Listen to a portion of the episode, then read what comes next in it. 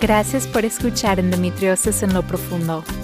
Me llamo Amy Corfelli y hablaré con médicos y pacientes sobre la endometriosis para desechar los mitos, apoyarnos y tomar decisiones mejor informadas.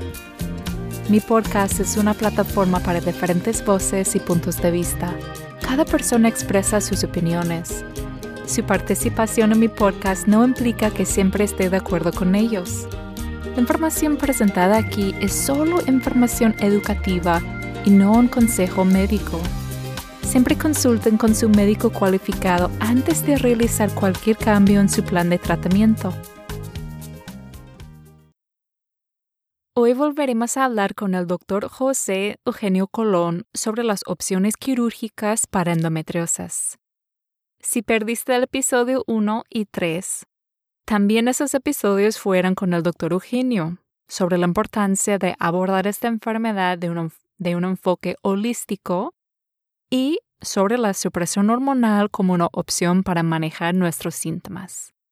Si quieren saber más sobre el doctor Eugenio, pueden ver su biografía y los enlaces para contactarle que tengo en la descripción de este episodio.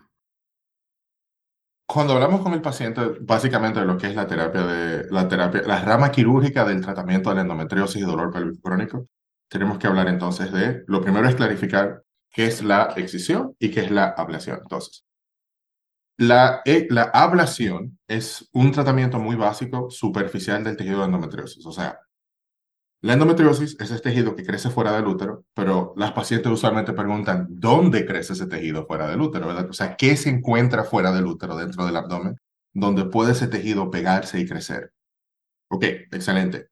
Número uno, hay que entender un poquito de lo que es, cómo son nuestros cuerpos por dentro. Entonces, la cavidad abdominal y la, y la, y la pelvis están recubiertas de un tejido, que es como la piel interna del abdomen es como el papel tapiz de, de, la de adentro de la barriga, y ese papel tapiz se llama el peritoneo. El peritoneo es un tejido que recubre los intestinos, los riñones, eh, el hígado, todo el cuerpo está cubierto de peritoneo.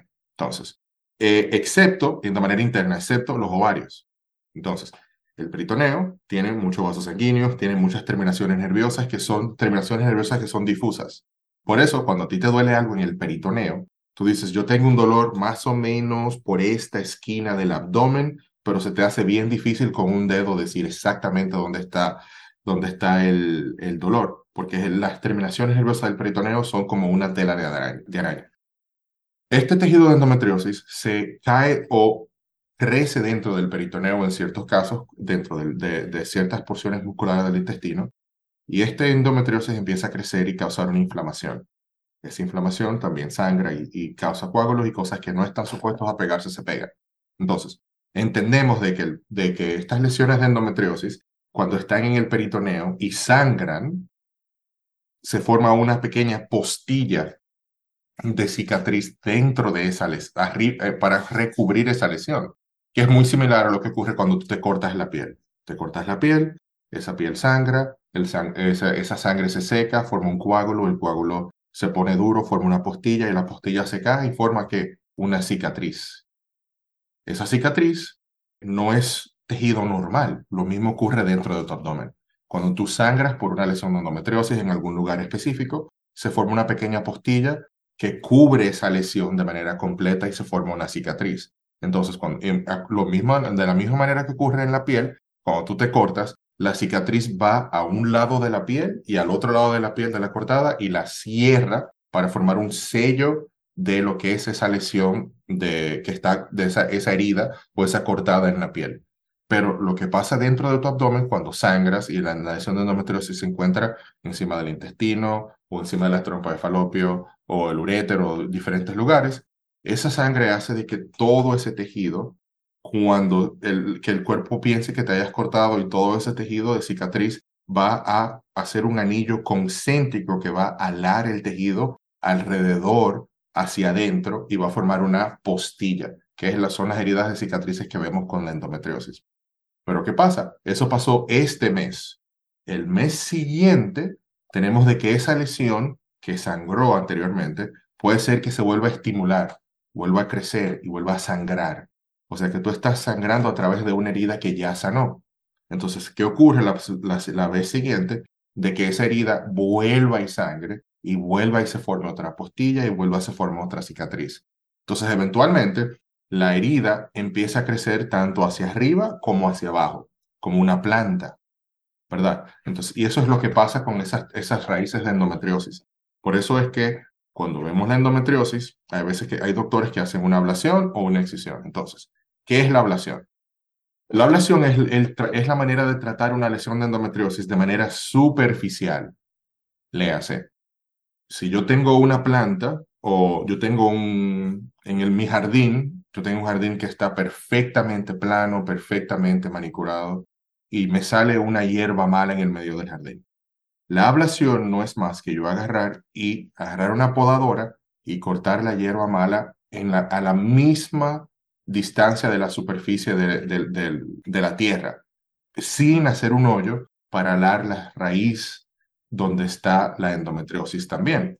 Entonces, ¿qué ocurre? Cuando yo hago eso y la trato de manera superficial, yo lo hago porque yo entiendo que de manera profunda, si yo empiezo a quemar, yo puedo tener una herida profunda y para evitar complicaciones me mantengo de manera superficial y eso ocurre, entonces eso es lo que se llama una ablación, que se puede hacer con energía monopolar o energía bipolar, que son diferentes tipos de energía que utilizamos durante la cirugía. ¿Cuándo un doctor decide hacer una excisión? Número uno, cuando tiene el entrenamiento suficiente para, número uno, tratar cualquier complicación que ocurra durante una excisión. Y número dos, cuando tiene la sabiduría y la práctica de poder eliminar esa lesión sin causar complicaciones. ¿Por qué? Porque la lesión no solamente necesita que se quite la superficie, necesitamos escarbar hacia adentro del tejido para eliminar las raíces y en cualquier lugar que esa raíz arropó o tocó. ¿Y qué son esos lugares que pueden ser afectados por la endometriosis de manera profunda? Son simples, son cinco solamente son arterias, venas, nervios, uréteres, intestino o vejiga. Entonces, esos son los lugares donde puede ocurrir y son asociadas la mayoría de las complicaciones que se relacionan a la excisión de la endometriosis. Por eso es la extremada importancia de, número uno, saber que tu cirujano es un cirujano que se dedica solamente a cirugía de mínimamente invasión con endometriosis que tu cirujano es un cirujano de alto volumen y que, y que tiene mucha experiencia haciendo cirugía de alta complejidad. Y número tres, entender y preguntarle a tu cirujano si tu cirujano mismo hace cirugías en la cual eh, son cirugías lo que se llama de alta complejidad con un equipo multidisciplinario, ya sea si tiene acceso a un urólogo, a un uroginecólogo, a un cirujano cardiotorácico, cardiovascular, si tiene acceso a un cirujano colorectal, que son los cirujanos que más están envueltos en las cirugías, de, las cirugías complejas de endometriosis en estas pacientes. Entonces, esa es básicamente la diferencia entre la endometriosis superficial y profunda y cómo la ablación se utiliza en ciertas ocasiones y la excisión se utiliza en lo que para mí debe de ser todas las ocasiones. Ahora, una pregunta que me han hecho anteriormente es, doctor, ¿cuándo es mejor hacer una ablación que una excisión? Y la respuesta es extremadamente simple. Número uno, si tu cirujano que te lleva a sala de cirugía para hacer una, una evaluación diagnóstica encuentra lesiones de endometriosis y quiere hacer una biopsia de la lesión, hace una biopsia primero y quiere hacer una ablación superficial de esa lesión, yo completamente lo, lo acepto solamente con la premisa de que después de la cirugía, el cirujano que te lleve a sala de cirugía mande el, el specimen a la patología para confirmar si es o no es endometriosis. ¿Verdad? Número dos, ese, esa persona que hace la ablación tiene que entender de que tiene que, eh, después de la cirugía, mandarte a un cirujano de, de endometriosis, un cirujano de alta complejidad, para eliminar todas las lesiones. Otra, otra manera en la cual la, ablación puede, podría ser aceptable es si el cirujano tuyo no es capaz de resolver ninguna de las complicaciones que pueden asistir o que pueden surgir durante la cirugía. En ese caso, yo no lo voy a decir a un cirujano, no, tú tienes que cortarla, tienes que hacer un hoyo, tienes que eh, eh, ir a través del uréter o, que, o cortar arriba del, del, del intestino de la vejiga urinaria, porque pueden tener una complicación que no van a poder reparar en el momento y eso es extremadamente peligroso para el paciente. Entonces, en ese caso, no quiero que, que haga una ablación. Lo ideal es que nunca se haga una ablación. Eso sería lo ideal, que nunca se haga una ablación. Pero entendemos que en ciertos casos depende de la persona que te esté operando, pueda pensar que hacer una ablación te mejore. Desgraciadamente ya sabemos que eso no es así. ¿Por qué? Hemos visto pacientes que han tenido una ablación cada 3, 5, 6 meses por 3, 4, 5, 7 años. O sea, y entendemos que la, aunque las complicaciones son lejanas, es un juego de probabilidades. Si yo tengo una en un millón de sacarme la lotería, pero en vez de jugar un solo boleto, juego 100 boletos, tengo mucho más posibilidades de sacarme la lotería, ¿verdad? Aunque cada una es una en un millón, pero como estoy jugando más, tengo más posibilidades de sacarme la lotería. Lo mismo ocurre con las complicaciones. Mientras más cirugía tiene una paciente, mayor el riesgo de la posibilidad de tener complicaciones. Entonces, por eso es lo importante de si ya sabes que tienes endometriosis, buscar un cirujano experto en endometriosis, porque eso disminuye significativamente el número de cirugías que vas a tener a lo largo de, tu vida. Hay ciertos estudios que hablan y dicen, mientras más joven la paciente es cuando tiene la primera cirugía de endometriosis, más cirugía tiene a lo largo de su vida y eso es normal entenderlo, ¿verdad? No es lo mismo operar a una paciente con 20 años que tiene endometriosis que operar a una paciente con 45 años, porque usualmente ya a esa edad la paciente puede ser que no quiera hijos, entonces puede ser que se le haga una cirugía muchísimo más extensa y en el momento de esa cirugía puede también que si la paciente no va a tener hijos, depende de su enfermedad, hay ciertos doctores que pueden inclusive considerar hacer lo que se llama una castración, le hace quitarle los ovarios. Esa es la diferencia entre excisión y ablación. La excisión, al tener una, un, o sea, una maestría, como que dicen excisión, requiere de muchos años de estudio, muchos años de, de, de tener mucha habilidad quirúrgica, porque hay que ir desde lo sano hasta lo enfermo. ¿Verdad? Entonces, porque cuando vas a quitar una lesión de endometriosis, no te vas a enfocar solamente en la lesión de endometriosis, te vas a enfocar en el tejido sano alrededor de la lesión de endometriosis. ¿Por qué? Porque cuando vas a eliminar ese halo, no solamente estás cortando alrededor, estás haciendo un cono hacia adentro. O sea que tienes que tener la posibilidad de eliminar todo lo que se encuentra detrás de la, de la, de la lesión y todo lo que la lesión ha al lado hacia la lesión misma, que pueden ser en la mayoría de los casos los uréteres, los nervios, que lo cual es extremadamente importante proteger porque está muy mal tener una cirugía de endometriosis después tener una disfunción nerviosa y no poder orinar o no poder defecar porque los nervios que iban al ano o a la vejiga fueron completamente destruidos. ¿verdad? Entonces, eso es la importancia de eso. Ahora, ¿cómo también se tratan la endometriosis de manera quirúrgica? Simple. Hay muchos doctores, desgraciadamente, que tienen la idea errónea que la, manera, la mejor manera de tratar la endometriosis es haciendo una histerectomía. Para explicar lo que es una histerectomía, tenemos que hablar de cuáles son los órganos importantes de la reproducción femenina, los órganos internos de la reproducción femenina. Entonces, tenemos el órgano número uno, viene siendo el útero.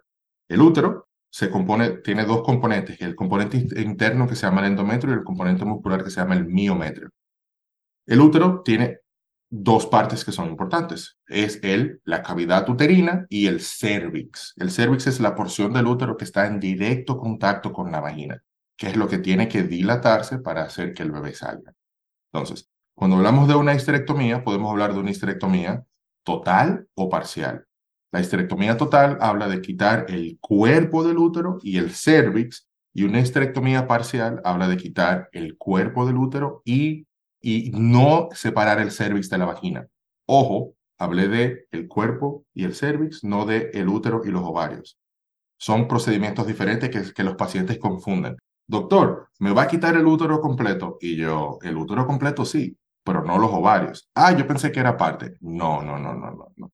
Entonces, una de las mejores maneras en la cual yo puedo hacer que la paciente entienda la diferencia entre el útero y los ovarios es explicándole solamente Imagínate la anatomía de un hombre en la cual tú tienes el pene y los testículos. Yo puedo hacer una eliminación del pene sin eliminar los testículos y es lo mismo.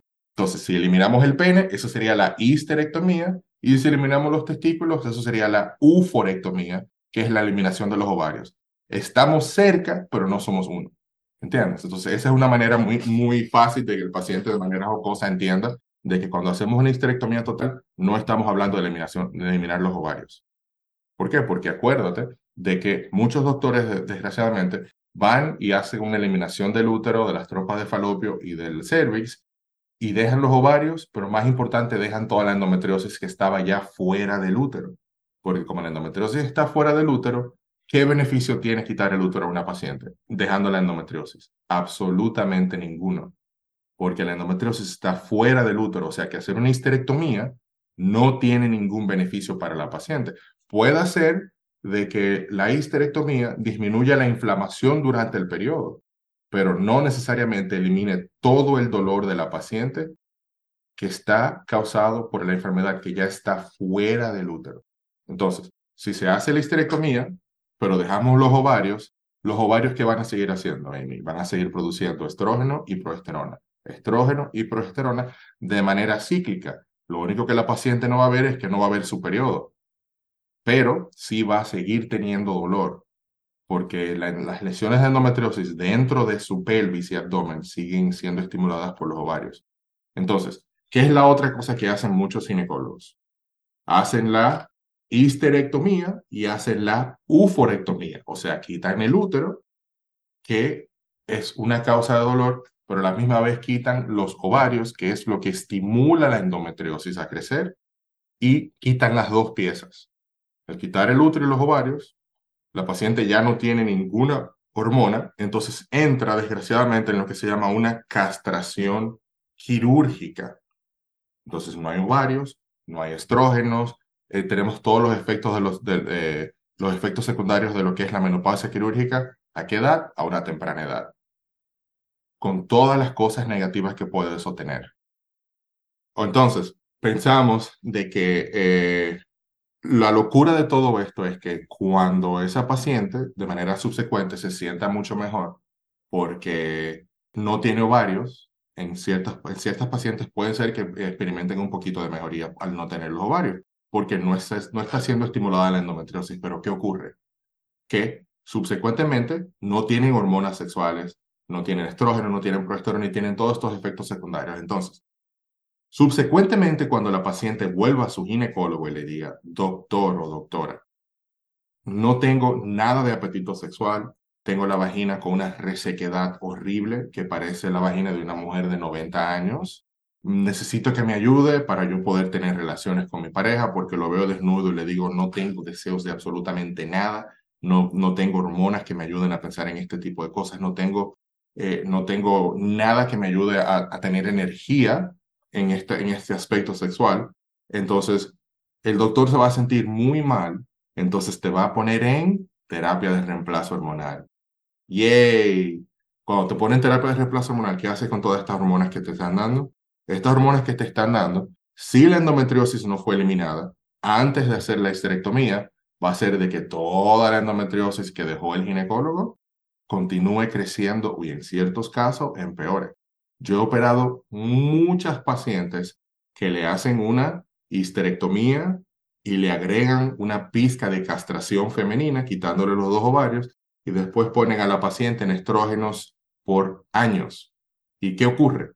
Yo he visto un sinnúmero muy grande de pacientes que sin tener el útero, subsecuentemente regresan con un periodo regular. Lo cual es una locura, porque ¿de dónde sale el periodo regular?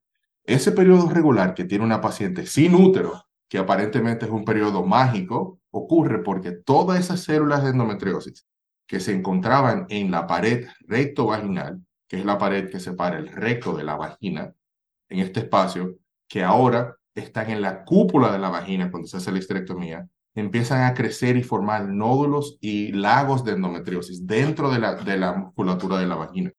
Entonces, cuando la paciente está tomando hormonas, esa hormona hace de que ese tejido de endometriosis crezca en esa musculatura y en esa pared y tengan senos de menstruación a través de la vagina. Lo cual la paciente no se explica por qué está teniendo un periodo todos los meses cuando ya no tiene un útero. Y muchas veces cuestionan su propia sanidad y dicen, doctor, pero yo tengo un útero, o sea, me lo quitaron. ¿Cómo, ¿Cómo me salió un útero de nuevo? O sea, mi útero es tan fuerte que se regeneró. Y usualmente la respuesta a eso es no, sino que te dejaron enfermedad en, en la rectovagina y en la cúpula de la vagina y eso hace que el estrógeno que te estuvieron dando vuelva a crecer y vuelva a causar un periodo regular, lo cual es horrible, porque entonces en esa segunda cirugía ya yo estoy forzado a hacer una, lo que se llama una vaginectomía parcial.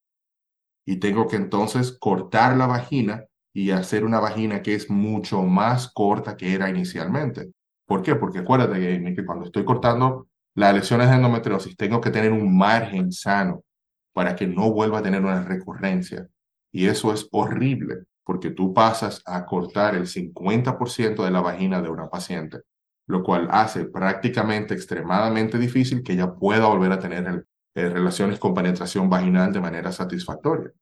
Entonces, eso es la, otra de la importancia de, tener un, de ir a cirugía con un cirujano de alta especialidad que, que tenga la capacidad de eliminar toda la endometriosis donde quiera que la encuentre. Esa es la importancia, porque evitamos cosas como estas. Entonces, siempre es importante, es lo que le decimos a las pacientes, que antes de hacer una histerectomía, porque la histerectomía tiene sus beneficios, pero antes de hacer la histerectomía, es extremadamente importante eliminar toda la endometriosis. Y después que se elimina toda la endometriosis, luego se hace la histerectomía y se trata de salvar los ovarios a como dé lugar. Por lo menos salvar un ovario porque es mucho mejor el estrógeno que produce la paciente que el estrógeno que le damos nosotros de manera alternativa después que ocurre lo que es la llamada o famosa uforectomía, o como yo le prefiero decirle para que tenga un poquito más impacto, la castración femenina.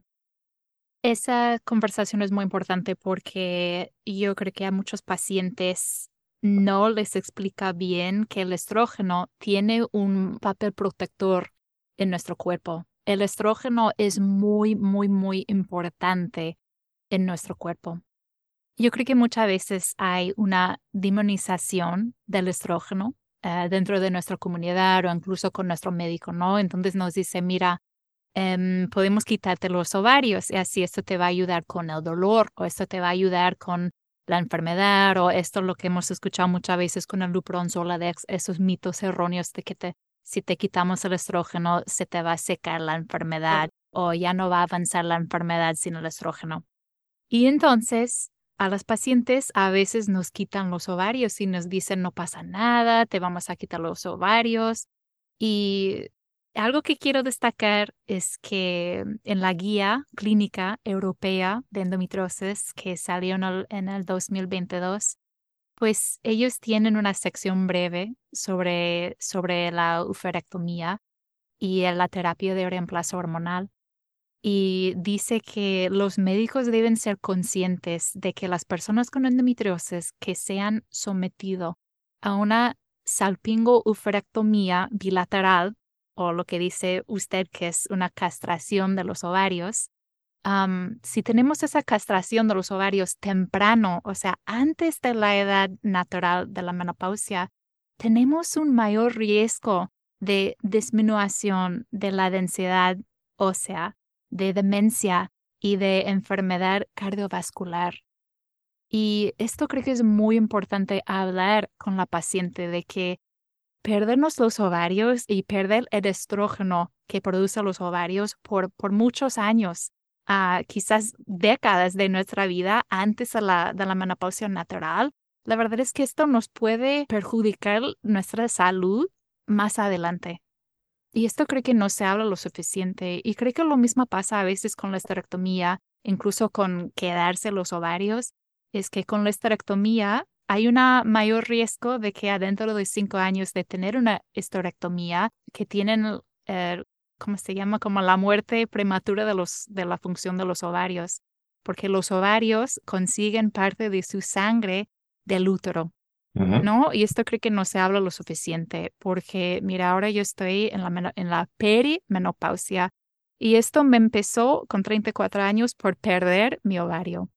Perdí el ovario izquierda porque tenía una endometrioma muy grande de 12 centímetros.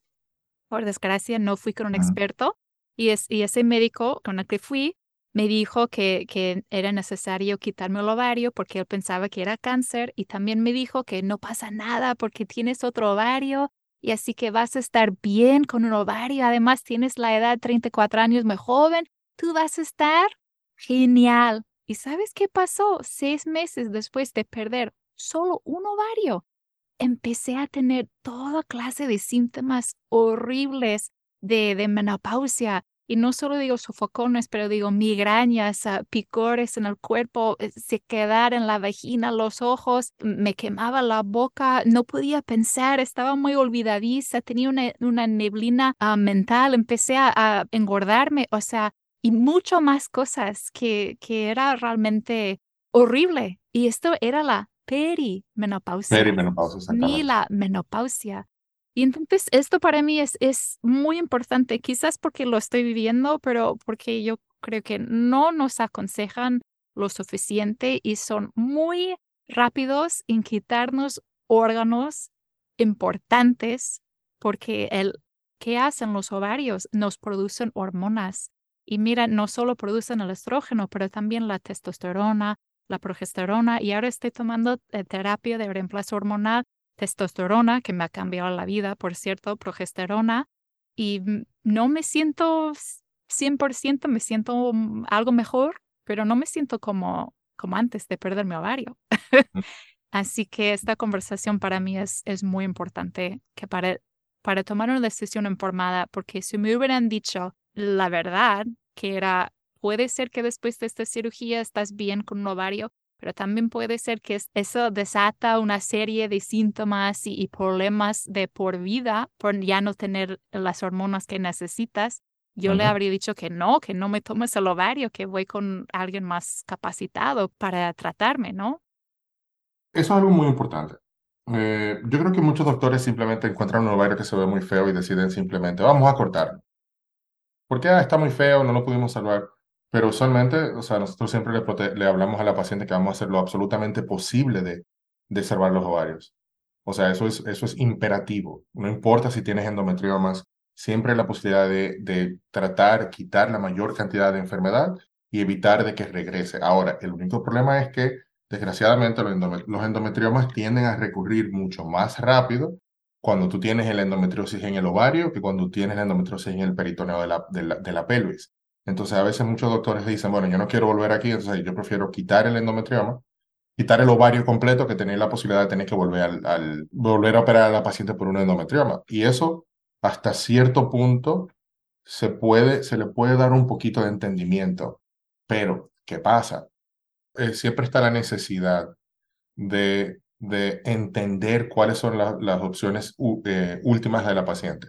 Si una paciente quiere tratar de quedar embarazada, tenemos que hacer lo posible por salvarle el ovario o dejar el ovario que, que mejor se vea. Pero siempre hay que tener en consideración lo primero. El ovario tiene dos áreas donde recibe la, la, sangre, o sea, donde recibe el oxígeno. El 75 a 80% del volumen sanguíneo que recibe el ovario viene de lo que se llama la arteria ovárica, que está en el ligamento infundíbulo pélvico que son los ligamentos suspensores de los ovarios, ¿verdad? Pero el 20%, del 15 al 20% de la sangre que llega al ovario, llega de dónde? Del útero. O sea que si realizas una histerectomía, aunque la paciente tiene que tener el 80% del volumen sanguíneo que va por, a ese ovario directamente desde el corazón, al quitar el útero, hay una disminución de hasta un 20% de la circulación vascular de ese ovario, que puede ser que en su mayoría de los casos, el 95-99% de los casos, el ovario puede ser que no tenga ningún tipo de problema, sobreviviendo con el 80% de su vascularidad y eso tome a, pasar a ser el 100% en ese momento y el ovario sobrevive sin problemas. Pero, desgraciadamente, hay pocos casos, y gracias a Dios que son pocos casos, en los cuales el ovario tiene una, una alteración vascular en la cual quizás nunca recibió el 80% de la, del corazón, pero recibió la mayor parte del sustento de ese ovario del útero. Y por eso hay pacientes que cuando tienen una histerectomía, que gracias a Dios ocurre muy, muy, muy raro, eh, tienen, aunque tienen los dos ovarios, pueden caer en lo que se llama una falla ovárica prematura. No obstante, cuando tú eliminas un ovario, el otro ovario se sobreesfuerza todos los meses. Entonces, esas pacientes cuando tienen una, le quitan un ovario, si su mamá llegó a la menopausia a los 50 años, ella puede ser que llegue a la menopausia a los 47, 48, o sea, uno o dos años mucho antes en la cual llegó la menopausia su madre. Entonces, esa es la importancia de que el paciente también entienda de que quitar el útero no es algo completamente benigno para los ovarios y que si quitamos un ovario, estamos haciendo qué? Estamos aumentando el riesgo de que la paciente tenga una menopausia prematura.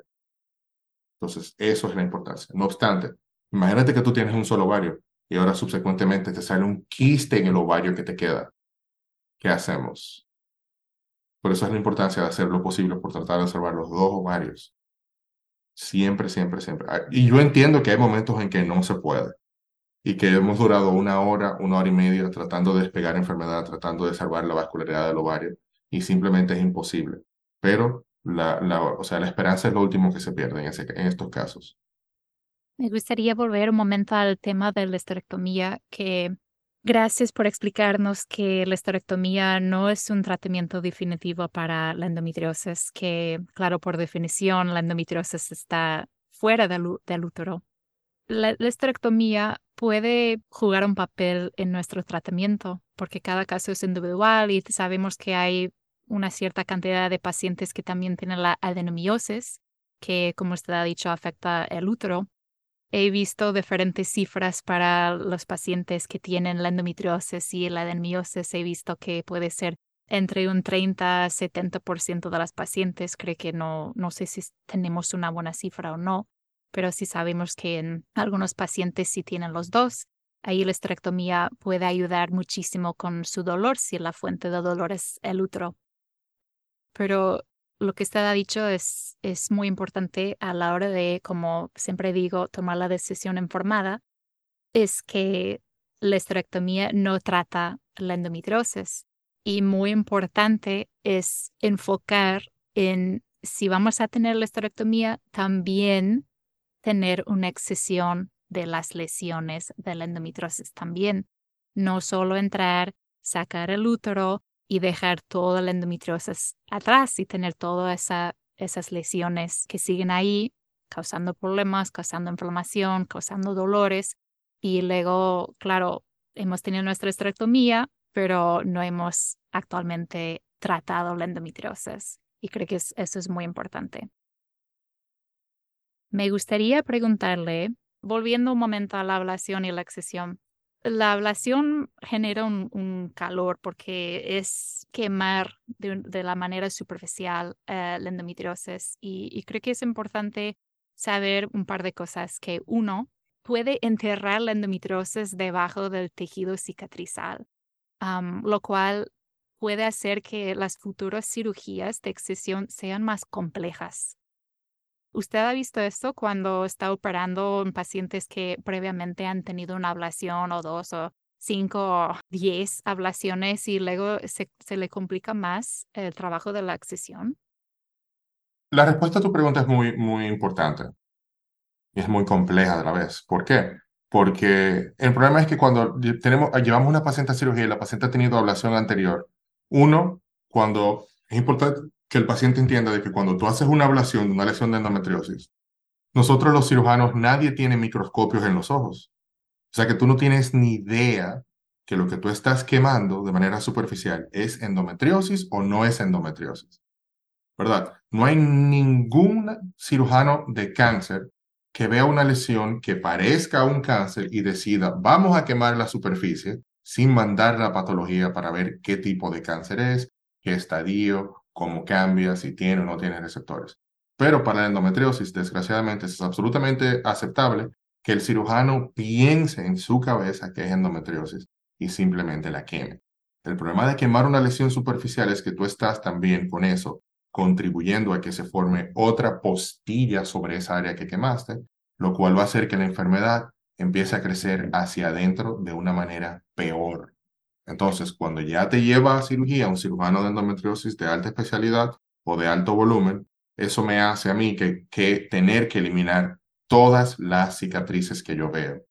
¿Por qué? Porque yo no sé si esa cicatriz superficial tiene o no tiene endometriosis, lo cual aumenta el riesgo de la cirugía y aumenta de manera significativa las posibilidades de complicaciones. ¿Por qué? Porque yo no me puedo dar el lujo de dejar una lesión una lesión de posible endometriosis en una cicatriz, porque esa lesión por detrás puede estar pegada al intestino, al uréter, a diferentes órganos nobles que son súper importantes evitar complicaciones.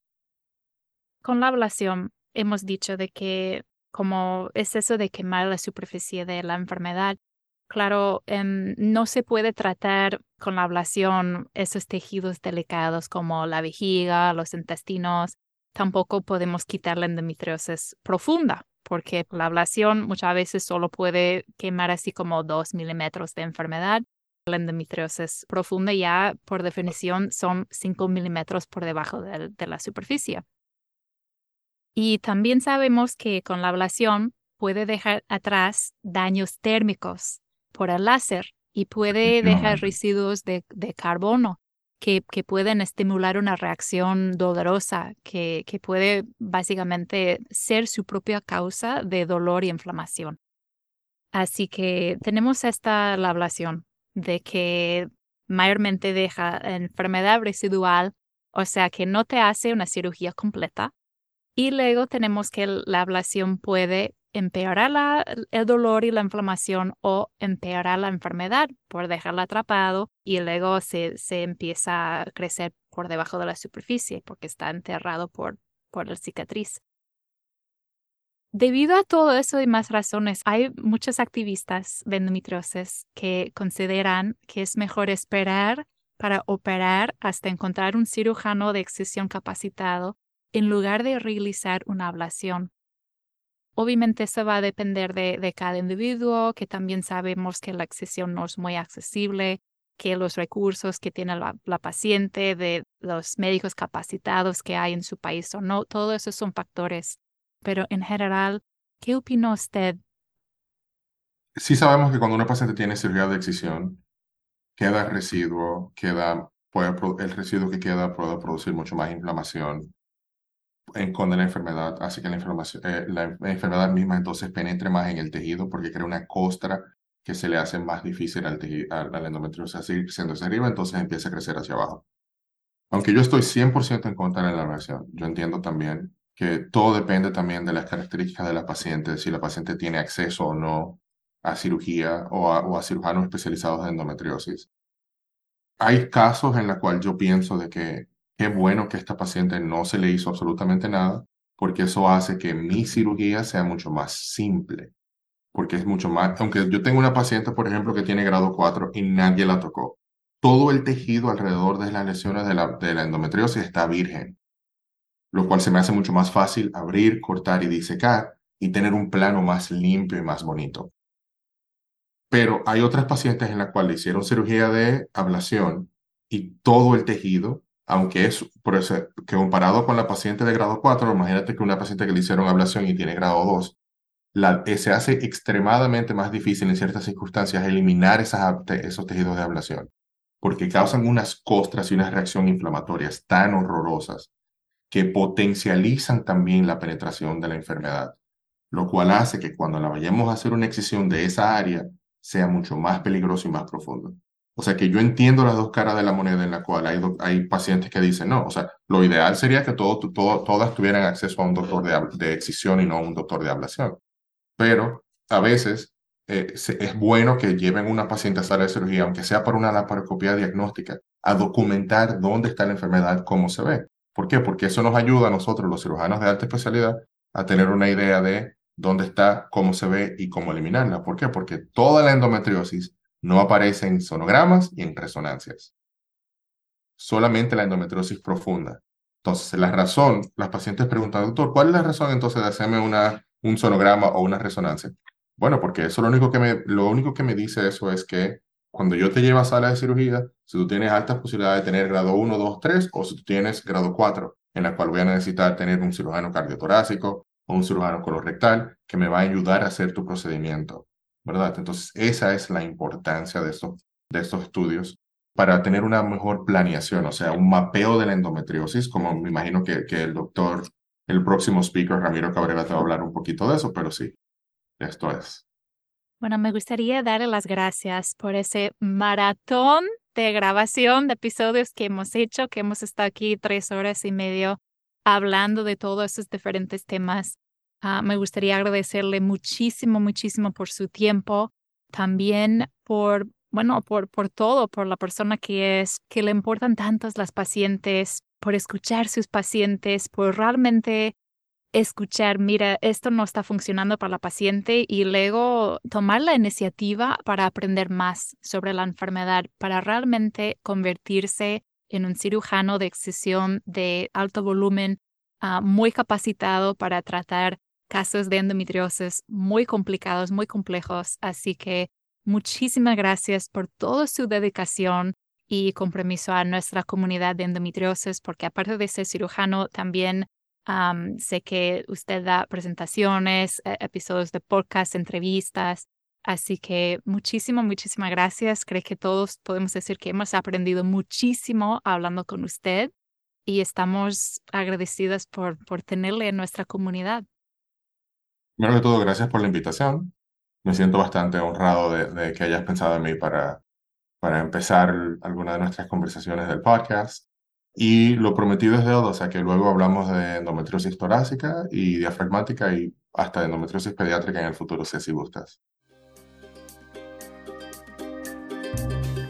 Espero que hayan disfrutado este episodio de Endometriosis en lo Profundo. Me encantaría que me ayudaran a difundir esta información compartiendo mi podcast en sus redes sociales o dejándome una evaluación en la app del podcast. Para más información en español sobre la endometriosis, pueden seguirme en Instagram arroba endo.en.lo.profundo o ir a mi página web endoenloprofundo.com.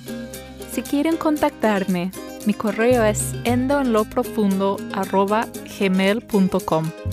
La música de este podcast se llama Happy Faces de Music Point, adquirido por Jamendo.